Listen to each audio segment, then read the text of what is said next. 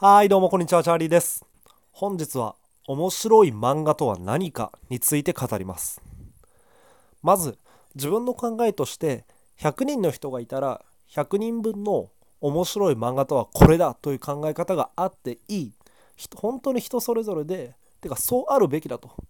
いうふうに考えております。なので、これから話す内容は、私、チャーリーが考える面白い漫画とはこれだというものについて語っていきます。その要素は2つ大きくあって1つ目はテンポがいいこと。このテンポもちょっと分解すると2つあると思っていて1つはサクサク物語が進んでいったり展開が変わっていくこと。例えば1巻最初の1巻を読んだ時にきちっと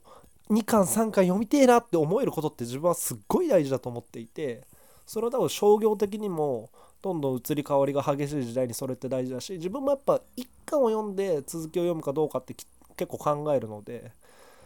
その一巻の引きとか話がポンポンポンポン進んでいくことっていうのはすごく大事な要素だと考えてるもう一つは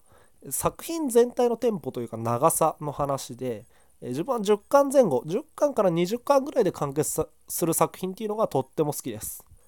例えば「ワンピースとかって面白いとは思うんだけどものすごい長く続いていてそうすると自分の中で一番にはなってこないんだよね。だから自分本当に今まで読んだ中で好きなのって虫師とかあと4月は君の嘘とかなんだけど両方10巻前後というのが自分の趣味で非常に好き。テンポと漫画全体の長さ。でもう一つはキャラクターが立っているというものでなおかつできれば主役はきっちり主役であってほしい。キャラクターが立っているっていうとサブサブというかその周りのキャラクターがメインを食ってしまうパターンというのもよく見かけるんだけどやっぱり主役は主役であってほしくてでもサブキャラクターもきっちり個性があって立っているなんていうのが好きで例えばフラジャイルとかフラジャイルの主役って多分2人だと自分は考えていて岸先生と宮崎先生っていうのが主役ここ2人がきっちり立っていて、えー、あの森井君とかひばこさんとかそういう個性あふれるキャラクターが周りをきっちり固めていくと。とかあとブルーピリオドだと主役は完全に矢口八虎でその周りの友達とかが龍二とかあと与助か与助とかの予備校メンバーが角が立っていてあと自分は先生たちが好きなんですよねブルーピリオドは。佐伯あの美術部顧問の佐伯先生とか予備校の大場先生とかもいいしあと先輩森先輩とかもねその八虎側が美術に目覚めるきっかけの先輩なんだけど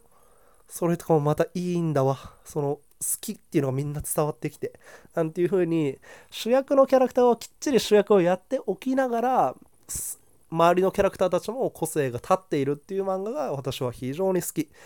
この2つの要素っていうので自分はお気に入りかどうかっていうのを強く強く判断しております。あなたの好きの判断は何でしょうか？すごいそれいろんな人の自分はこういう漫画が好きなんだいや僕は私はっていうのをいろんな人の聞いてみたいです Twitter とかラジオトークでいいのでどんどんぜひともぜひとも簡単に発信して皆さんの好きを教えていただきたいと思いますよろしくお願いします次回はえー、2018年チャーリーが選ぶ2018年のナンバーワンの漫画について話させていただきたいと思います。それでは次回もよろしくお願いいたします。バイバイ。